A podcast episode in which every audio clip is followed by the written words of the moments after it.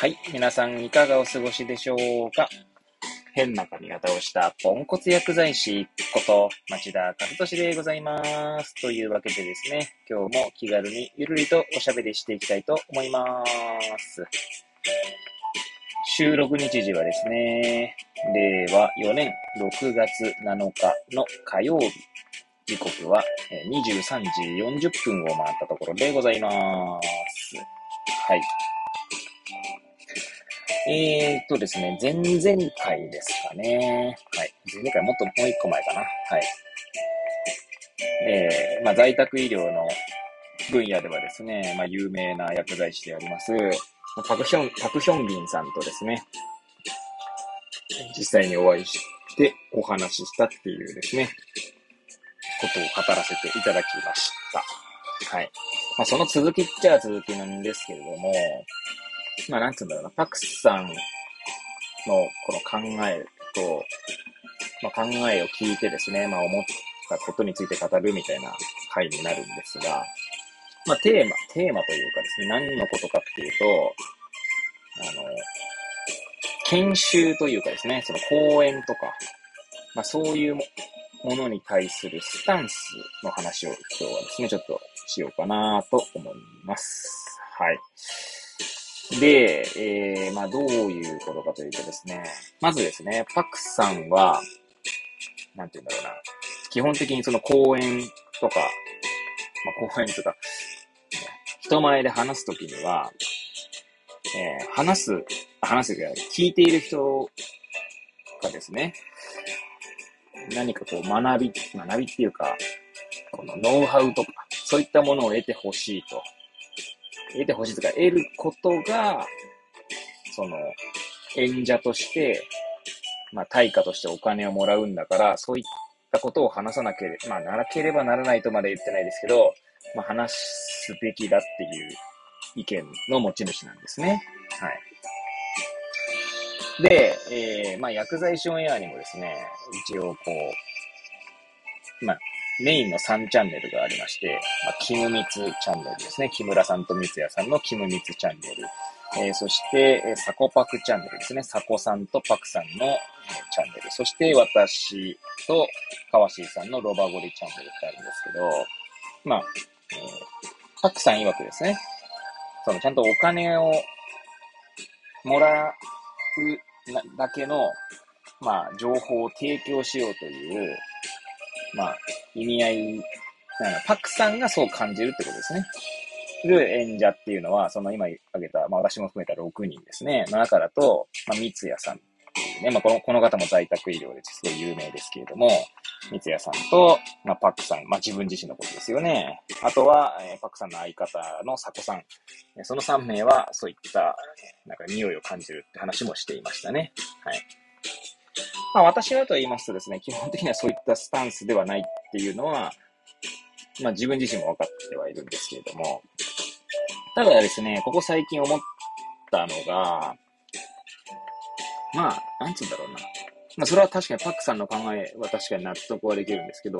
必ずしもそういったものばかりでもないよなと思ったっていうだけの話なんですよね。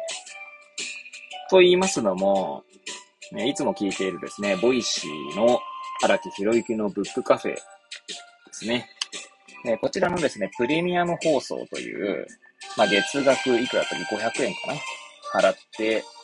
聞ける、まあ、有有料版の、その、そのお金を払った人だけ聞ける、まあ、プレミアムコンテンツがあるんですけど、その中でですね、えーその、荒木マスターが、アドバイザーなのかな？まあ、以前は確か経営に、えー、方変わってたと思うんですけど、CEO だかやってたと思うんですけど、今アドバイザーみたいな立ち位置だと思うんですが、本の要約サービスフライヤーというですね、まあ、会社がありまして、まあ、スタートアップ企業ですよね。えーそちらではですね、まあ、ブックキャンプという形で、えーまあ、演者の方にですね、えーまあ、例えば、マスター、荒木マスター14もやるんですけど、それ以外でも私が知る限りではですね、例えば、え哲学者なのかな、まあ、近内裕太さん、え世界は贈与でできている。の近内裕太さんとか、あとはタクラムの渡辺幸太郎さんとかですね、まあ、そういった方々が、ま、講師となって、まあ、そのコンテンツを提供しているんですね。コンテンツというか、その講、講義というか、研修というか、なんというか、なんですが、で、確かですね、全4回。で、多分いくらすんのかなあれ。10万ぐらいすんのかな ?3 回を。ちょっとすいません、そこは、定かではないんですけど、まあ今調べながら調べてますかね。はい。で、まあそちらでですね、えー、その4回。しかもその4回は、だいたい月1回ペースで確か4回行われるんですけれども、はい。まあそちらなんかはですね、どうやらなんかこう、えー、その提供する内容がはっきりしているものほど集客に苦戦しているっていう話があったんですね。はい。つまり、なんだろうな。それを、えー、パクさんの言葉を借りているのであれば、お金を払っているからこそ、そのまな、なんだろうな。ね、これをてコンテンツを提供しなければならないみたいな感じでやると、えー、まあ、逆に苦戦するってことなんですよね。何が学べるっていうのがはっきりしてる方が集客に苦戦していると。まあ、逆に、何なんだろうこれっていう方が集客には、なんだろう、集客とか集客がうまくいっているって話だったんですね。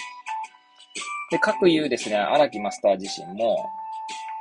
なんだろうな、な、何かこう、何が、何かが得られますっていうのがはっきりしない方が、そういうなんだろう、コンテンツの方が魅力に魅力を感じるって話を。まあ、荒木正自身が何かに、こう、参加する場合には、まあ、そういったものの方に参加するようになったって話をしたんですよね。まあ、だからまあ、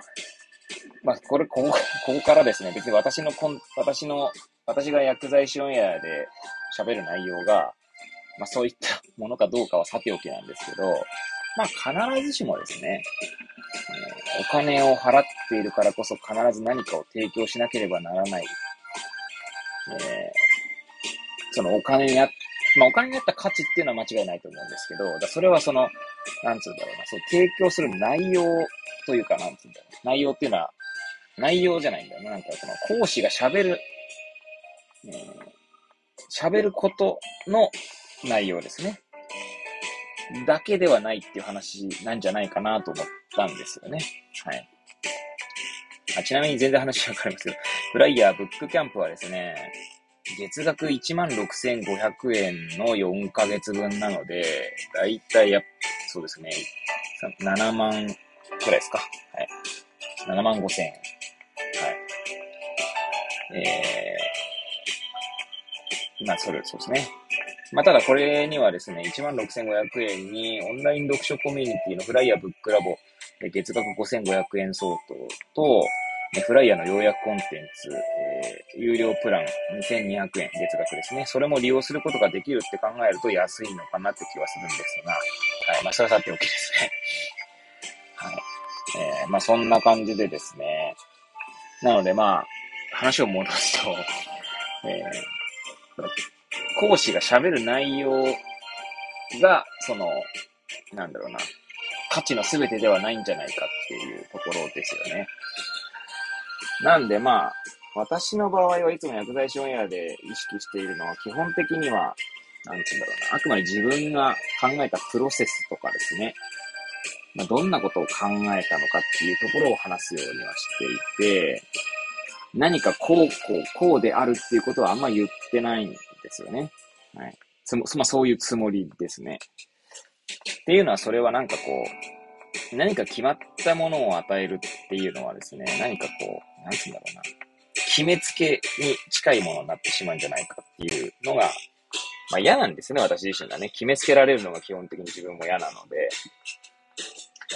というのがあって、そういう内容にしてるっていうのがありますね。まあ、パクさんの場合は逆になんて言うんだろうな、現場で使えなきゃ意味ないよねっていう視点で語っているので、まあ、そういうノウノウハウっていうとちょっと語弊はあるんですけども、まあ、そういったところまで落とし込むのがパクさんの、まあ、ある意味なんだろうな、長所というか、はい。なんだろうなと思いますね。だから私の場合はそういうのじゃないですよね。まあそこはだから、まあパクさんから学ぶ面はあるんですけど、まあ、かといってパクさんのようにはなれないなと思っているので、まあ私は私でいいかなと。